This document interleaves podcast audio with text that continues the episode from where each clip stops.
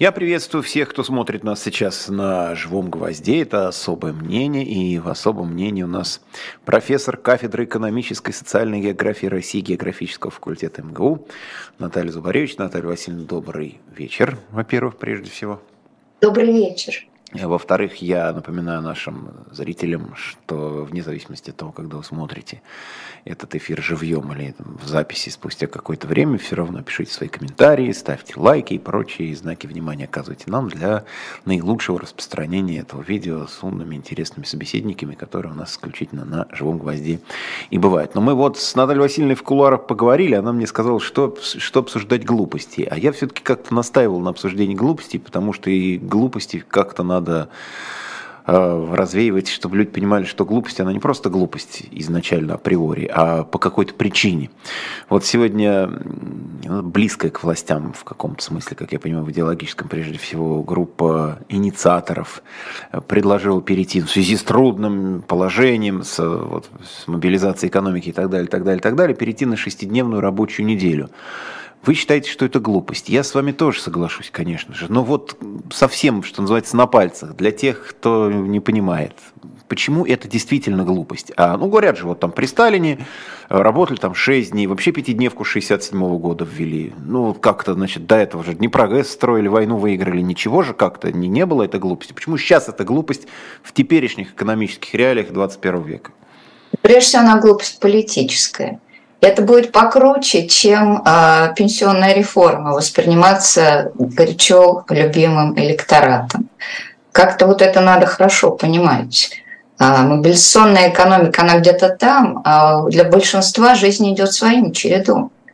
И будет очень большой неприятный сюрприз. Это первая причина. Вторая причина. Ну хорошо, вы пересадите на шестидневку бюджетников, что от этого изменится?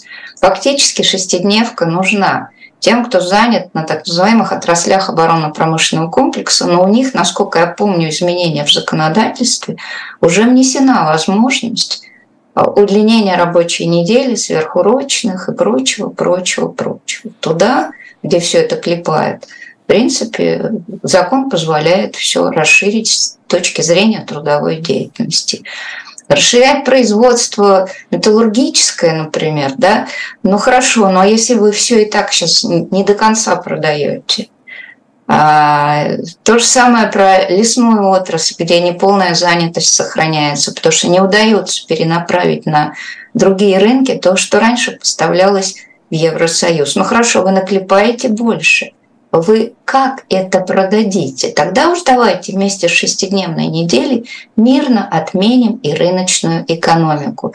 И тогда ваш пассаж про Сталина обретет цельность такой скульптурной формы. Ну что ж, в общем, более-менее понятно.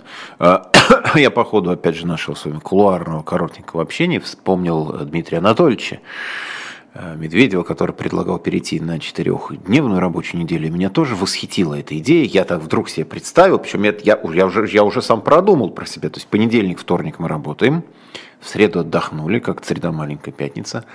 Э, четверг, пятницу поработали, субботу, воскресенье отдохнули. Всем хорошо, все успели сделать дела какие-то. Прекрасно. Эффективность, небось, еще только повысится. Или это тоже глупость? Но он говорил это в других предложенных обстоятельствах. Это да, но представим себе, что, что как-то жизнь наладилась, хотя сейчас представить все сложнее. Давайте так, это не про наше время. Идет сокращение численности рабочей силы. На рынок труда выходит достаточно маленькое поколение. Причина же этого пассажа, этой инициативной группы, очень понятна. Численность трудоспособного населения сжимается населения в трудоспособном возрасте. Только я должна им сказать, что численность рабочей силы не сжимается, потому что те, кого мы как бы считаем пенсионерами, из них большая часть работает, так называемые молодые пенсионеры. И то, что мы удлинили пенсионный возраст, вступление в него, это мало повлияло на рынок труда, они работают очень много. Поэтому да, трудоспособное население до конца 30-х годов будет, простите, до конца 20-х годов будет сокращаться, но с рабочей силой все немножечко помягче. Но они, видимо, услышали что-то про демографию и побежали впереди паровоз. Раз людей меньше, пусть работают дольше. Но вы знаете, двухходовки, они даже в шахматах нехорошо выглядят, а в экономике они выглядят совсем плохо. То есть, в общем, кто-то услышал какой-то звон, где он в точности не узнал, но понял, что в этом есть хорошая политическая конъюнктура, ну, то есть как-то подстроиться в общий ряд, что-то такое забросить.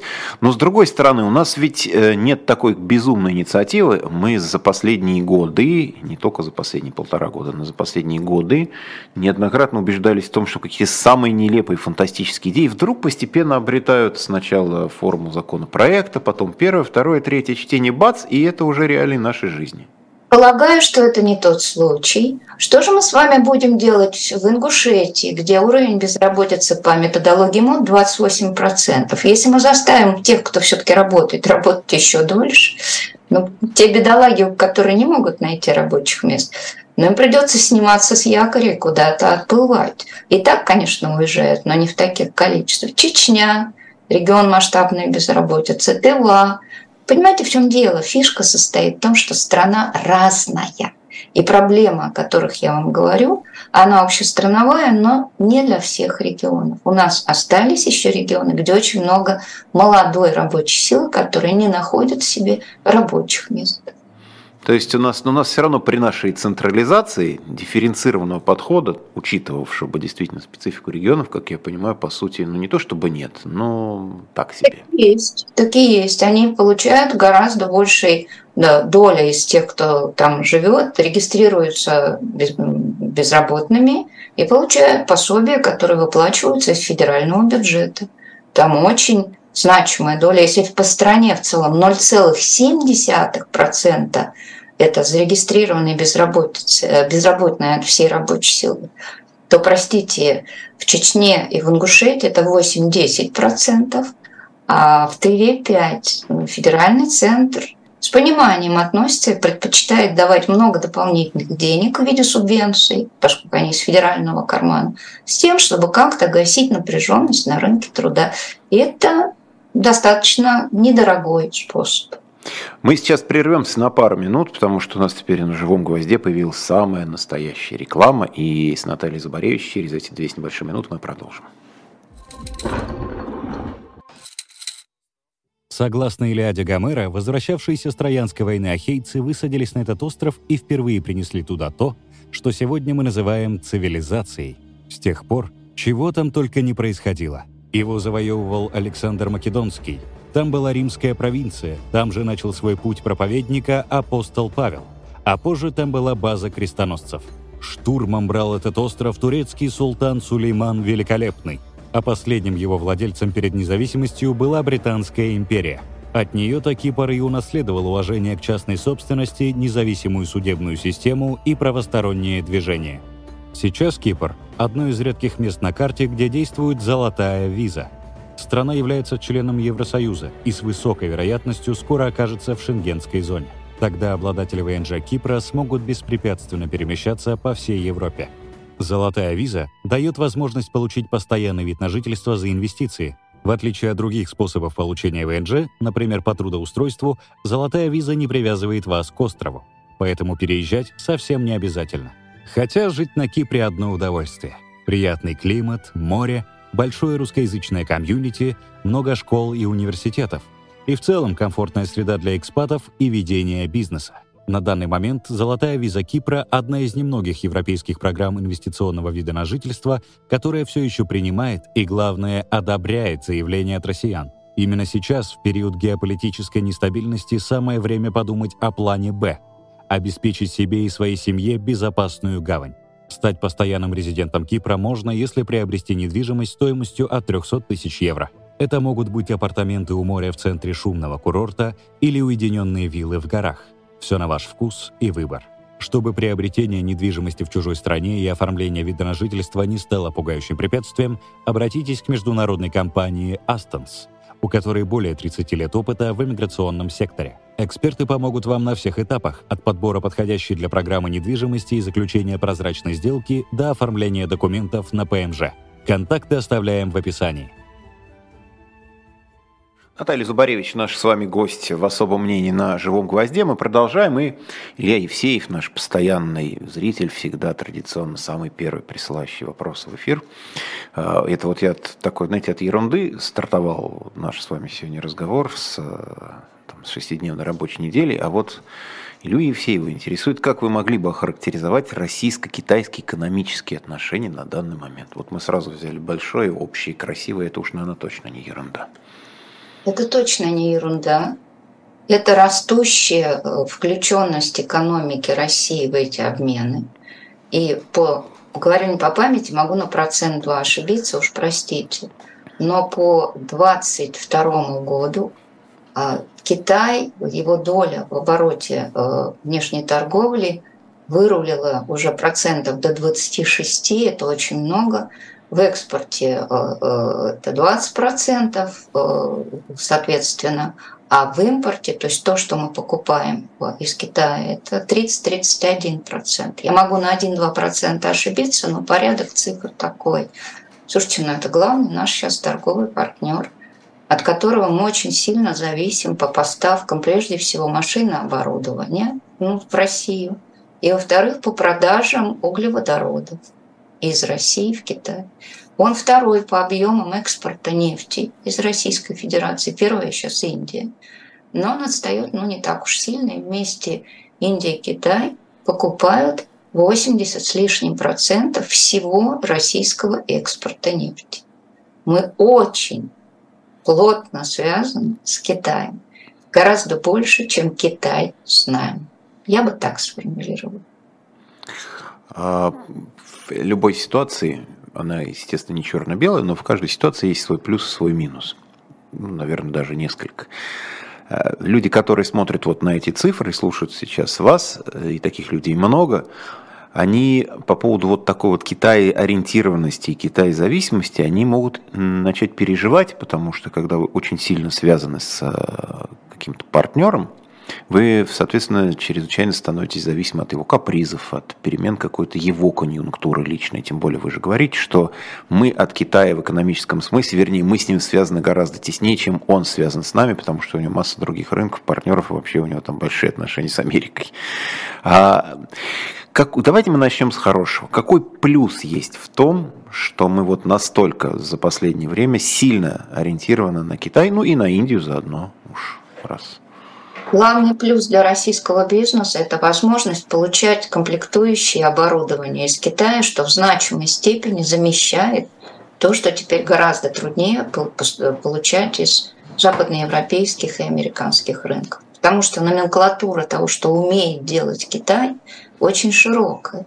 И российский бизнес, вплоть до малого, очень за 2022 год сильно переориентировался на поставки из Китая.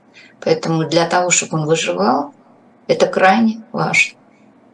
Для российского экспорта углеводородного это газ, но он стабилен, там от труба одна, но нефть и уголь – это крайне важно, потому что можно, есть кому продать, вы зарабатываете. Да, цена может быть пониже, дым пожиже, но вы продаете, вы все равно остаетесь в плюсе, это поддерживает в экономически нормальном относительно состоянии все эти бизнесы, связанные с экспортом в Китай.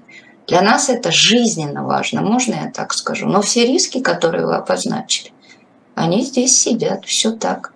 Диверсифицированные рынки сбыта, диверсифицированные каналы поставок комплектующих оборудования всегда надежнее, всегда безопаснее, чем ну, сильная зависимость от одного партнера. Спорить не могу, это так.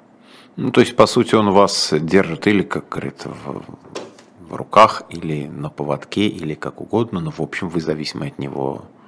Вот да так. можно не держать, можно, пользуясь этой сильной зависимостью, иногда продавливать нужные вам решения. Это не обязательно делать ежедневно. Мы этого опыта пока до конца не знаем. Мы видели только, как Турция с зерновой сделкой продавила нужные для нее решения. То, что она тоже стала более важным партнером для Российской Федерации. А уж если быть точно, то хабом поставок с европейских рынков многих видов продукции, которые через Турцию поступают в Российскую Федерацию. Поэтому приходится считаться с интересами уважаемого турецкого партнера.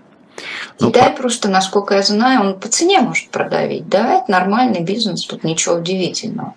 Но будут ли, для, будут ли потом следовать какие-то иные форматы, Позвольте мне сказать, я не, не дипломат, не занимаюсь внешней политикой, не знаю. Но риски такого возрастают.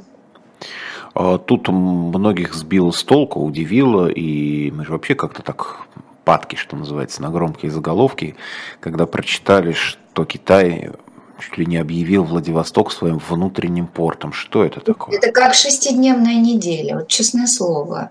Я вот давно научилась вот этот мусор просто не читать, я через него прохожу. Если увеличились поставки через Владивосток в северные провинции, три северные провинции Китая, ну, ради бога, ничего личного, только бизнес. В чем проблема? Ну, в названии. Мы же все... Ну, давайте, вот давайте перейдем к чему-то, что вот не так напоминает свисток, да, ну, чистый свисток, не хочу обсуждать, уж простите меня. Если проходит бестаможенный груз, он может пройти на территорию Китая, значит, договорились, ну, нормально. Хорошо. А, тогда давайте мы вернемся к Турции и к зерновой сделке. Опять же, когда оценивают зерновую сделку... Я напоминаю вам, что я регионалист. И вы, наверное, приглашая меня, все-таки понимали, что я регионалист. Я не специалист по международной торговле. Ну вот именно понять с точки зрения э, рынок зерна же говорит Россия, Украина. А, Россия беспрепятственно продает свое зерно со второй половины года. Объемы экспорта зерна огромные, идет все неплохо. Да, есть проблемы, с не, некоторые проблемы с логистикой и с платежами, но к концу года и в начале 23-го объемы экспорта только нарастали. Поэтому как бы для России а, все складывается более-менее нормально. А те, кто помнит еще советские времена, э, там, времена закупок зерна в Канаде и по старой памяти, там, вспоминая и думая, что наше сельское хозяйство как то загибается, погибает, что-то с ним какие-то проблемы, всякий раз удивляются э, сообщением правдивым, видимо, да, что у нас хороший урожай, причем все лучше и лучше. А, а кто эти люди? Они что, глубоко пенсионного возраста, что ли? В том числе. Кто эти люди, которые удивляются? А? В том числе. Вообще мы экспортируем нарастающий объем зерна с конца нулевых. Ну, сначала было не густо, потому что в 10 и в 12 у нас были засухи. Вот, но, извините, уже в 2011 мы неплохо экспортировали, а дальше мы сейчас экспортируем до 55 миллионов вот, тонн. Вот поэтому, собственно, я вас и хочу спросить. Э, за счет чего наше сельское хозяйство так очевидно по сравнению с теми же советскими временами, которые помнят только глухие пенсионеры, за счет чего оно совершило, ну, я не знаю, можно назвать это рывком, прорывом, или вот так вот действительно хорошо развилось? Можно. И очень простые вещи сработали. Первое, естественное конкурентное преимущество. У России огромные площади плодородных земель. Это черноземы и черноземовидные почвы. Гигантские квадратных, тысячах квадратных километров площадь. С ними только надо нормально обращаться. Более современная агротехника. Это более современные машины и оборудование, включая комбайны, Джон Дир, знаете, на поле не оставляет 20% зерна, которое сыпется мимо его бункера. Это нормальная система хранения, это бизнес. И это не монополия, это уже институциональный фактор, это мощная конкуренция. И глобальный рынок, где эта продукция очень востребована. Вот все это сложилось в кучку, все это сделано руками частного бизнеса, как бы это кому-то не нравилось, да, всей историей успеха это история российского частного бизнеса в агросекторе. Что же, неужели у государства не было желания порегулировать эту отрасль так, как оно замечательно порегулировало другие отрасли? Ведь наверняка же было, но, но тут же получилось.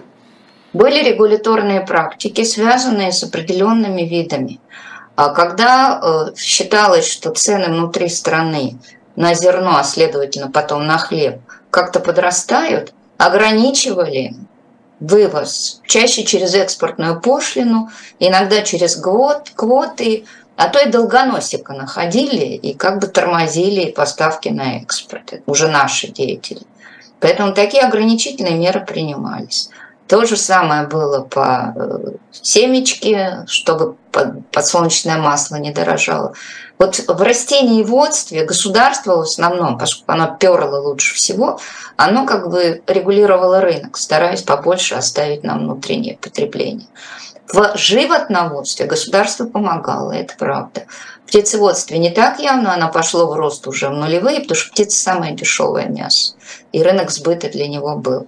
А свиноводческие комплексы получали очень приличные субсидии от государства. А когда начали развивать молочное скотоводство, да, субсидии на килограмм молока получали. А когда после 2014 года мы разругались не помню уж тогда с кем, скорее всего, с э, турками, начали давать субсидии, несколько лет давали, на тепличное производство помидоров и огурцов. В общем, государство в части животноводства и тепличного хозяйства э, растениеводческого помогало российскому бизнесу, считая, что это важно. Но другое дело, что большую часть этих субсидий получали крупные агрохолдинги, но они, если честно говорить, они самые эффективные. Вы вспомнили 2014 год, когда был обмен санкциями и контрсанкциями, там пресловутый пармезан, который все вспоминают, когда говорят о том, что вот что-то запретили сюда ввозить, и с тех пор как-то, в общем, уже даже за эти ну, 9 лет, наверное, почти, я так не помню точно по месяцам, э, когда мы уже привыкли к тому, что каких-то импортных продуктов здесь нет, Э, тогда выражали очень большие сомнения в том, что удастся все это импорта заместить, по крайней мере, с точки зрения качества. Э, как вам кажется, э, удалось это? За счет чего удалось? Каким образом удалось? Не только количественно, но и качественно. По первому году основным способом замещения была добавка пальмового масла. И получался сыр, который довольно трудно есть. Но постепенно рынок отрихтовал. И э, есть очень пристойные сыры алтайские, киприно. Они держат норму качества. Что-то есть э, в брянских местах производится очень пристойно. Потихоньку кто-то ест вот этот как бы сыроподобный продукт за самую маленькую денежку, хотя там вроде уже сейчас поменьше этого пальмового масла. Но производитель начал, поскольку на рынке конкуренция появилась, производить по цене и качеству продукт, который более-менее востребован, и вы можете выбрать себе. Другое дело, что часть все равно сыров идет через так называемые дружественные страны с внешних рынков, не обязательно это Западная Европа, это может быть и Латинская Америка, и разные места. Поэтому рынок наполнен, на нем конкуренция. По первости, да, были малохудожественные вещи, но вот сейчас, к началу 20-х, мы можем сказать, что у потребителей есть выбор. От самого дешевого и плохого до вполне пристойного. И даже с плесенью сыры научились делать. Вот потому что, когда у вас частный бизнес и есть спрос – потихонечку формируется и предложение. Сколько примерно лет вот этот вот переход к чему-то более-менее пристойному? По-разному. В еде быстрее, а, например, в высокотехнологичном оборудовании для разных видов промышленности, боюсь, что по некоторым видам он может не состояться совсем, утеряны компетенции. Поэтому все по-разному. Нет норм. А, я именно, собственно, с этой точки зрения спрашиваю, насколько вот эта вот модель, которая ну, в еде, условно говоря, сработала спустя энное количество лет, насколько можно ее переносить ну, не имею в виду там сыры, там и сыры сравнивать с гайками, но какая-то же модель, какая-то система же в этом все-таки была заложена. Видимо, не просто так это образовался рынок, частная инициатива, действительно там реальное замещение. Насколько эту модель можно переносить на другие отрасли экономики? Вы говорите, к чему-то это может быть применено вполне успешно, к чему-то может быть не применено вообще. Вот давайте как-то попробуем это смоделировать. Потому что сейчас Россия оказалась в этой ситуации вот с, с прошлого года, когда внезапно стало отрубаться, обрубаться все подряд. Причем вот таким явочным порядком. И надо из этой ситуации выкручиваться. Да уже давно выкручиваются. Что-то вы как-то начали разговор по происшествию уже второго года, как выкручиваются. Есть два пути. Путь первый, и он в меньшем формате. Это на территории России ищется производства, которые производили что-то более-менее похожее, но их продукция не была очень востребованной, потому что у иностранцев было лучше и дешевле.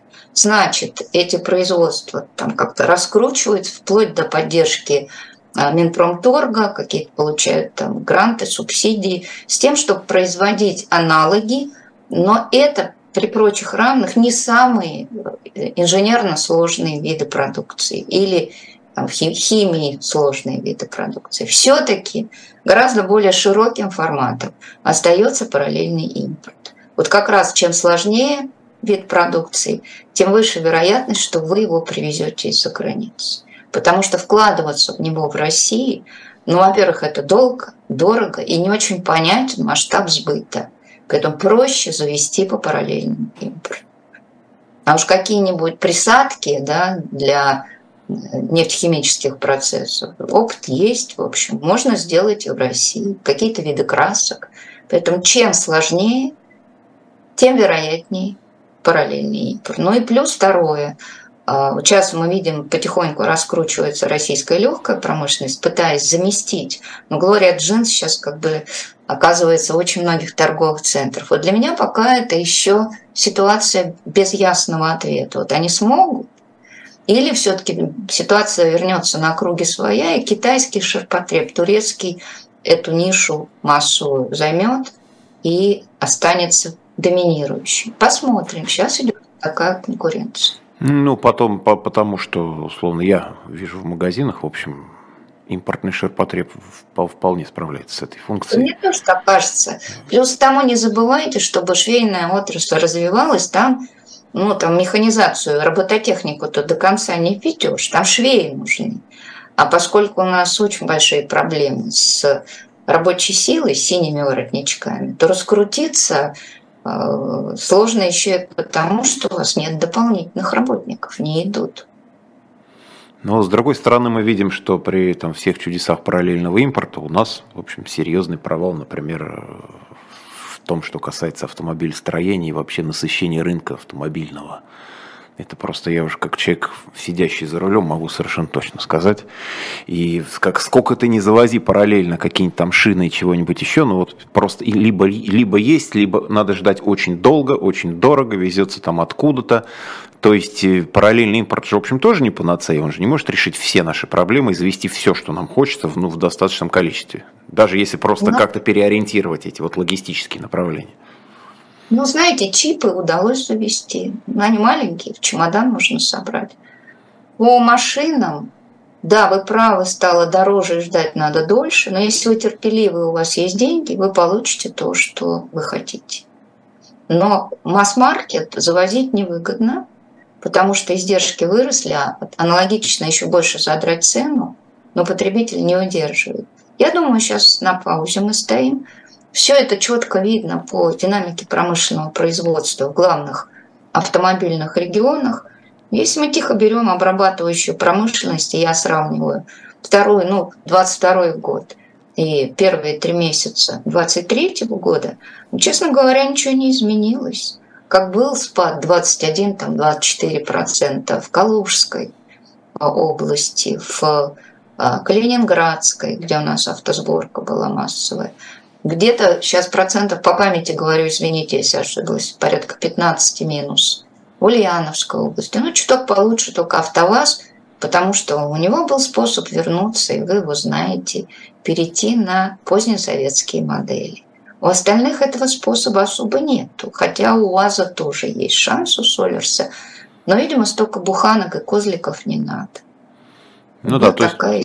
то есть происходит, в общем, расслоение. Те, у кого денег мало, начинают на вторичном рынке искать, там, что еще может двигаться. Те, у кого деньги есть, покупают в три дорого то, что раньше там стоило условно, там, 6 миллионов, теперь стоит 12 миллионов, и ждут, когда им где-нибудь из Дубая привезут. Будет третий путь, раньше или позже на эти сборочные производства придут китайские компании. Уже договоренности отстраиваются. Тут два вопроса. Первый вопрос. Как долго будет переналаживаться производство под сборку китайцев? И сколько их захочет прийти? Потому что им, конечно, гораздо выгоднее не собирать в России, а привозить готовые изделия. И ну, второе... как москвич, собственно, вот они же так и собирают, да, из конструктора. Вот именно, вот именно про это. И второе, когда дозреет российский потребитель. То есть, когда он понты перестанет кидать, поймет, что уже не Volkswagen, не Toyota, как бы не про него, и пора приглядываться и пересаживаться потом на китайские машины. Вот эти два процесса, они, в общем, сейчас идут параллельно. Но 22 год был годом поиска запчастей к тому, что у вас есть. И эти запчасти привозили. Дороговато иногда ждать, но привозили. У многих автодилеров они были. Поэтому сейчас идет просто перемена участи, переформатирование рынка. И мы за ним наблюдаем. Мы сейчас еще на секундочку прервемся. Я просто хочу напомнить нашим зрителям, э, что есть у нас shop.diletant.media, замечательный наш ресурс, где мы продаем хорошие книги, интересную литературу для практически для любого читателя, интересующегося тем, что можно еще посмотреть глазами сейчас в печатном виде. Вот такая прекрасная вещь, дополнительный тираж тысячи экземпляров «Спасти цесаревича Алексея». Это вот комиксы, которые Алексей Венедиктов еще в бытность нашу на их продвигал активно. Вот есть спрос на это. И первый тираж народ расхватал, поэтому если вы интересуетесь вот таким художественным переосмыслением истории плюс неравнодушен к жанру комикс, пожалуйста, в общем, поучаствуйте. Дополнительно тысячи экземпляров там будет сделано, напечатано. В общем, и цена не, небольшая, стала даже меньше на 250 рублей, чем было. shop.diletant.media, соответственно, найдете там для себя по душе не только вот тот комикс, но и что-нибудь еще. Там много хорошей, достойной литературы, исторической, антикварной и в хорошем смысле развлекательной, которая все-таки дает пищу еще какую-то и для ума. Мы продолжаем с Натальей Зубаревич Андреевич, остановились на интересной автомобильной теме. Вот, но с вашего позволения двинемся еще немножко дальше. Я напоминаю, что нам еще и в чат можно писать, задавать свои вопросы. Что-то я, так сказать, поглядываю туда, делаю себе пометки. А, тоже спрашиваю. Вот, мы говорили, собственно, о ширпотребе и о том, в какой мере можно вот это вот удовлетворить все потребности. А собственно, всегда же вот этот вопрос, нужно ли нам развивать все отрасли. Вот наши периодически, когда в очередной раз какой-то патриотический порыв, приступ, что мы должны все делать свое. У нас должно быть не просто импортозамещение, мы должны уметь делать все. Вот даже... Ну, даже правительство уже это не говорит. Ну что вы, ну я вас умоляю. Ну даже правительство этого не говорит. Ну что мы сейчас какие-то перетираем опять звонки патриотов? Неинтересно. Понятно, что нельзя производить все. Понятно, что это будет дорого и плохо. Ну, слава богу, в российском правительстве люди тоже это понимают. Вот поэтому я, собственно, и хотел вас спросить, какое, с вашей точки зрения, главное достижение, вот если так вот, такой словно хит-парад составить, главное достижение правительства, ну, можно и Центробанк здесь вспомнить, потому что это все равно увязано, в 2022 году, потому что прогнозы прошлого февраля и прошлой весны совершенно апокалиптические. Там все кончится, все встанет, станут лифты в небоскребах, будут возить что-то в чемоданах, ничего не будет работать. Очевидно, все это не сбылось, ну, в значительной мере. Вот а, с вашей точки зрения, какое главное достижение правительства был? Главный, может быть, ход какой-то, ну, наверное, не один, который позволил все-таки эту ситуацию удержать.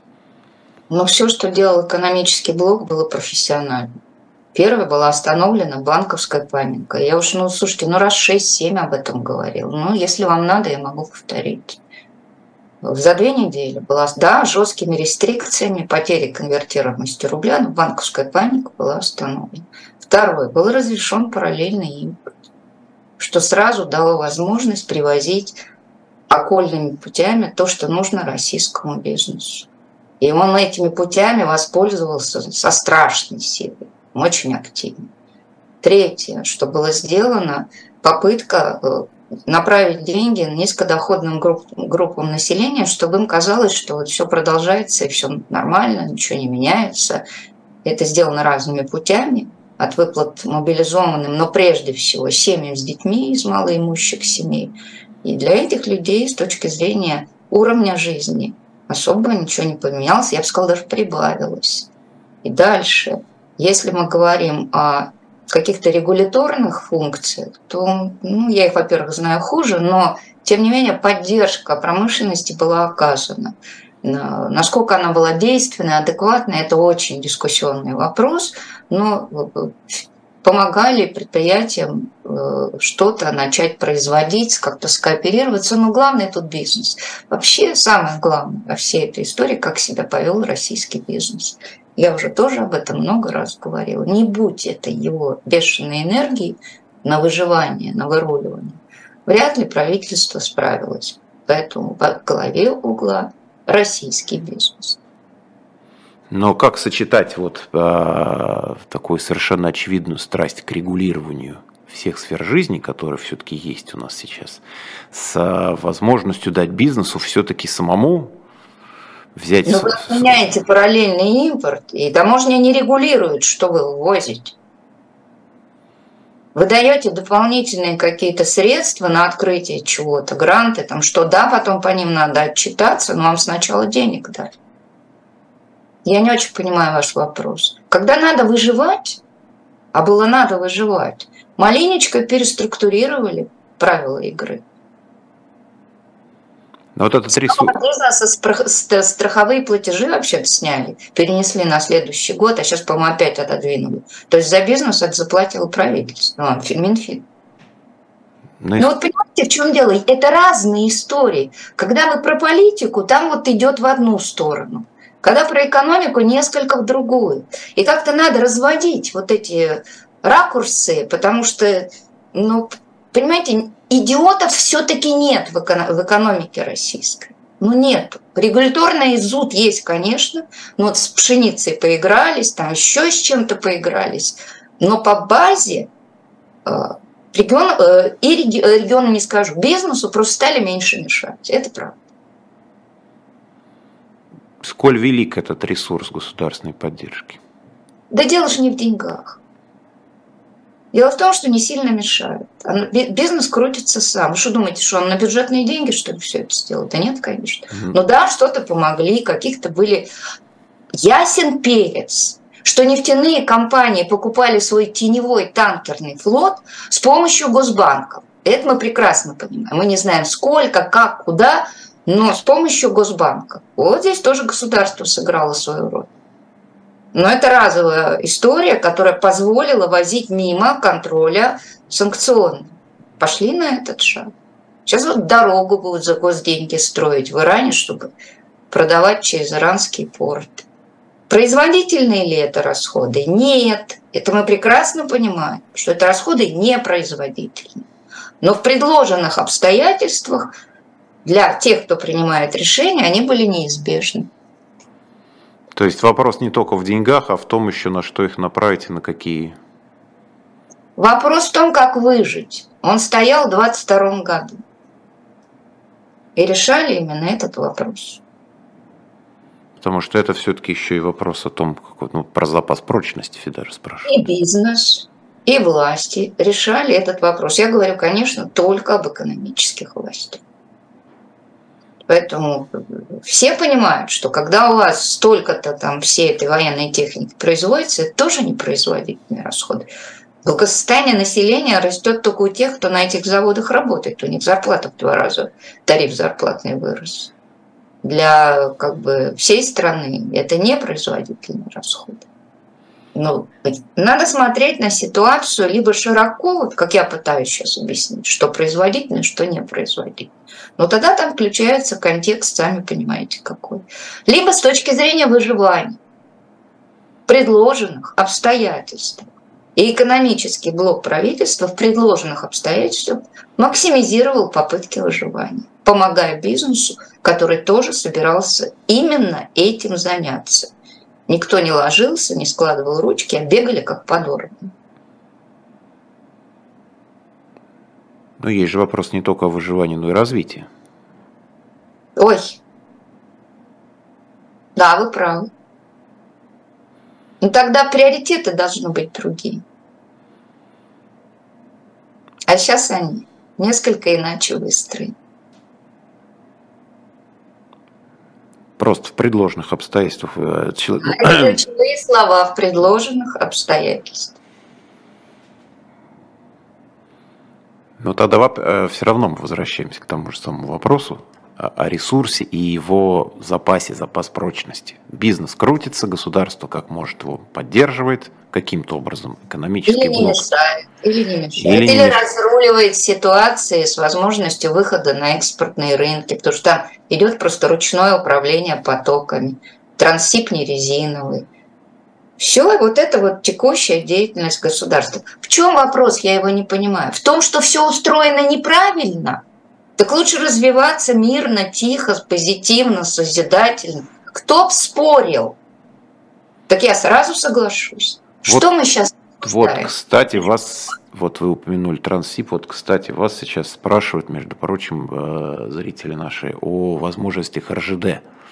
Как они поменялись и как они, Она подс- на пределе работает. как, как они Она- подстраивались под, вот, под эту ситуацию. А э, российские железные дороги работают на пределе своих возможностей.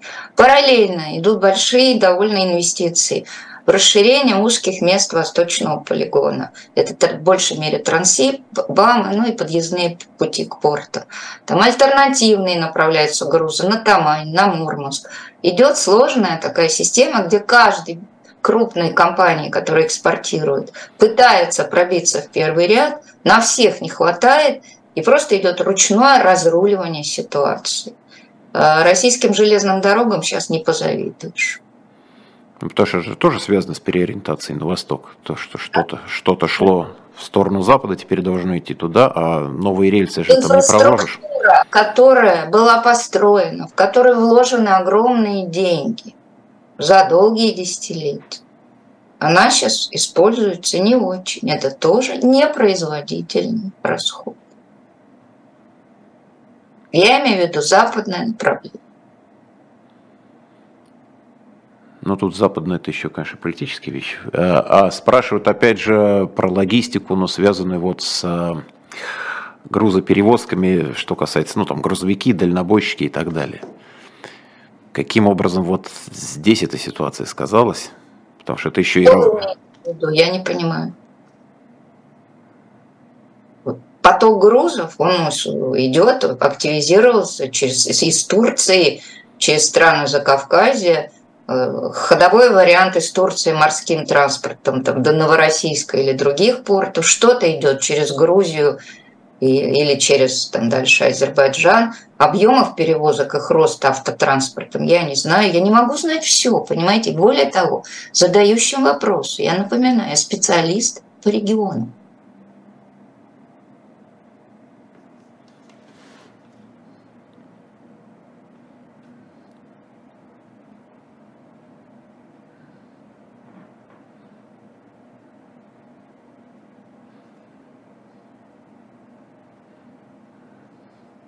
Сейчас, одну секундочку.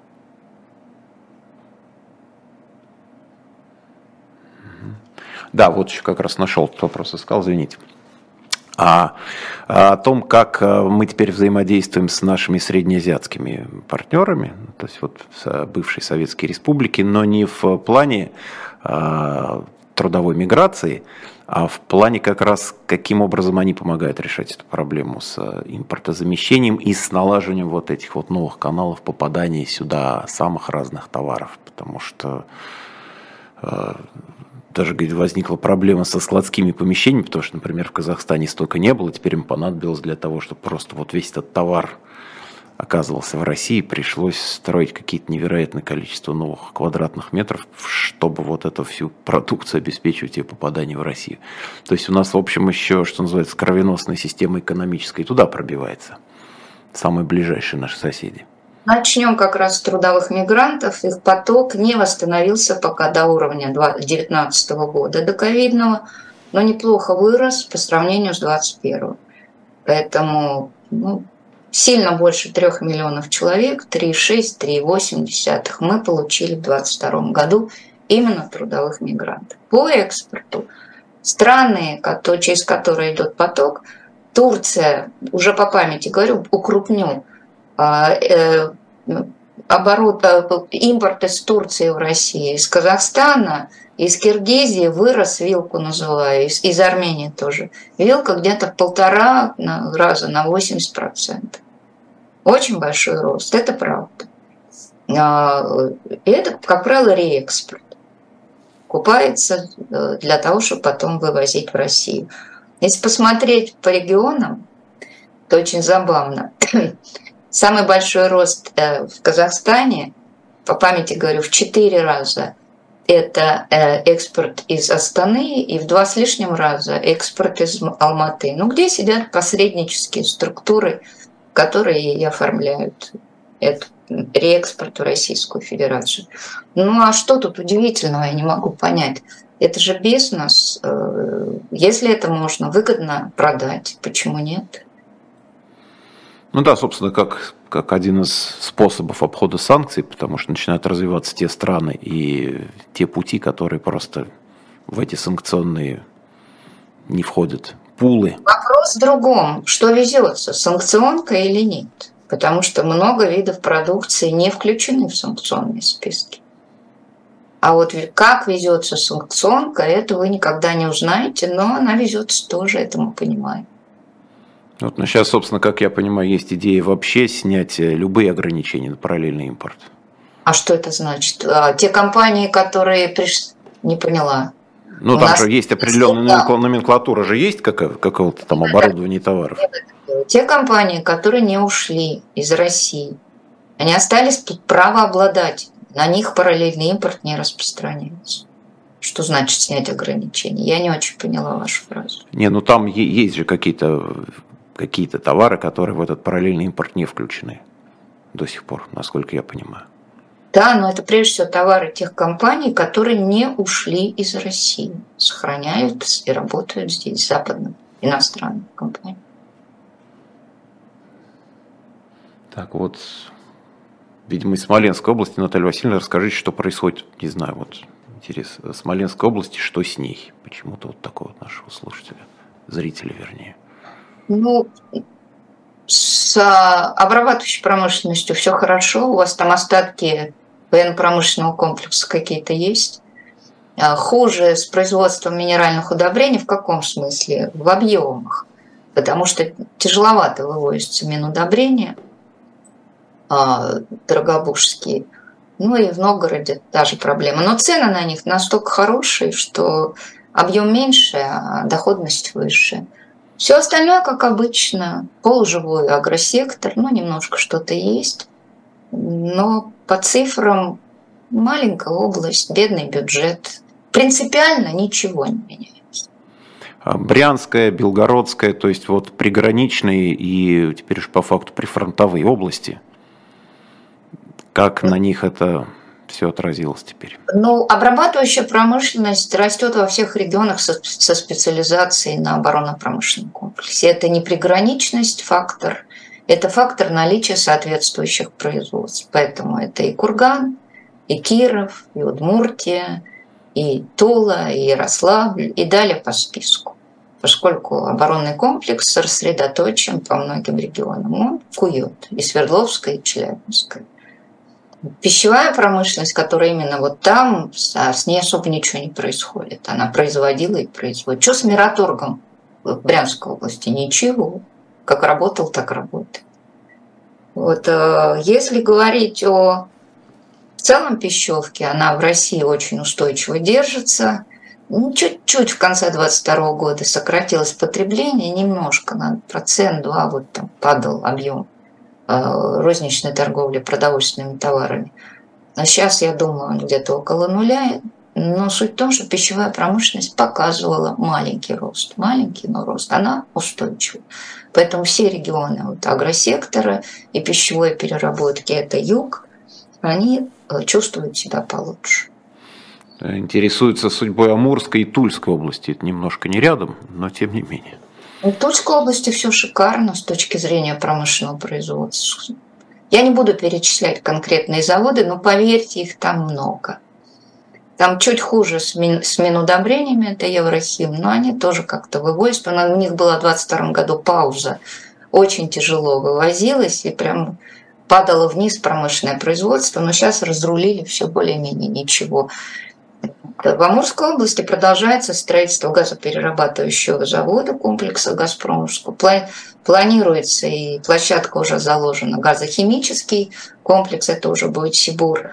Его продукция пойдет на Китай, Да, были проблемы с оборудованием, но вроде бы они сейчас находят альтернативу и с некоторым лагом в несколько лет. Скорее всего, они этот большой проект завершат, потому что он нужен и «Газпрому», и особенно он нужен Сибуру, потому что рынок Китая эту газохимическую продукцию покупает.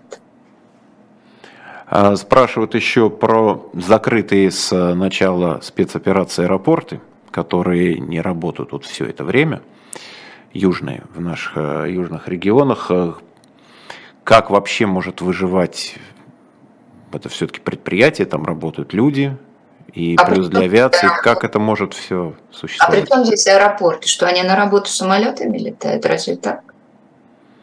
Ну, там все-таки инфраструктура, люди же какие-то там, вообще довольно большие предприятия. Те, кто занят, да? Ну, конечно, да.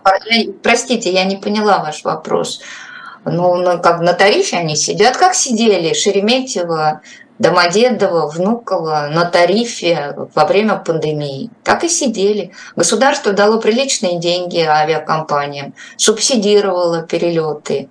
А, и в ковид, и вот сейчас в 22-м некоторое приличное было субсидирование внут... Э, перелетов за пределы Москвы, не касающихся Москвы.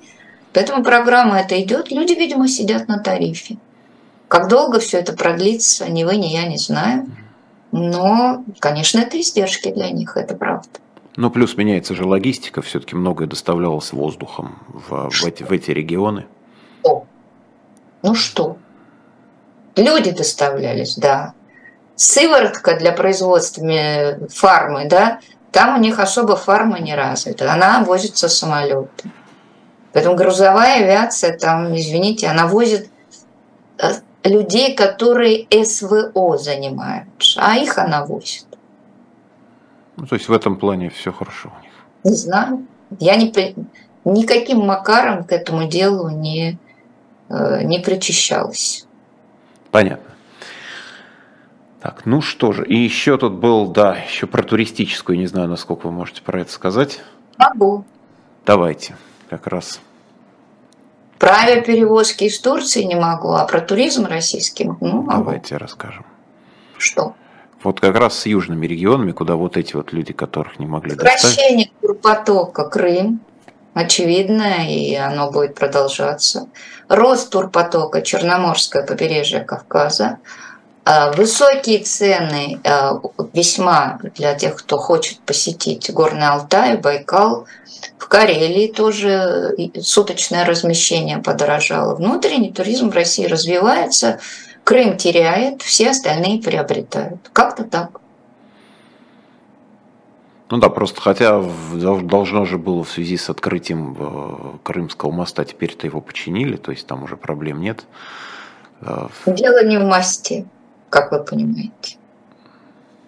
Ну, народ да, наш... Давно уже не в мосте. А народ наш такой бесстрашный причина... вроде бы, что Нет, нас уже... первая причина была отсутствие авиаперевозок. Не все готовы поездом. Поэтому ехали в Крым в первую очередь тогда, когда была начальная стадия, те, кто э, ну, не так далеко живет. Это юг, Нижнее Поволжье, те, кому хотелось.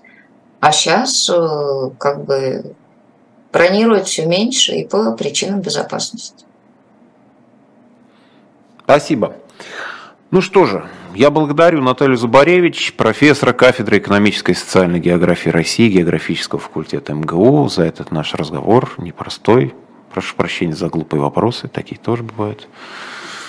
Вот. Ну и дальше, соответственно, у нас трифекты на нашем канале в 21.05 и Мовчание в 20.05. Андрей Мовчан будет отвечать на вопросы Евгении Большаковой. Ну а мы еще раз, Наталью Заборевич, благодарим за этот разговор. Спасибо вам. Счастливо. Всего доброго.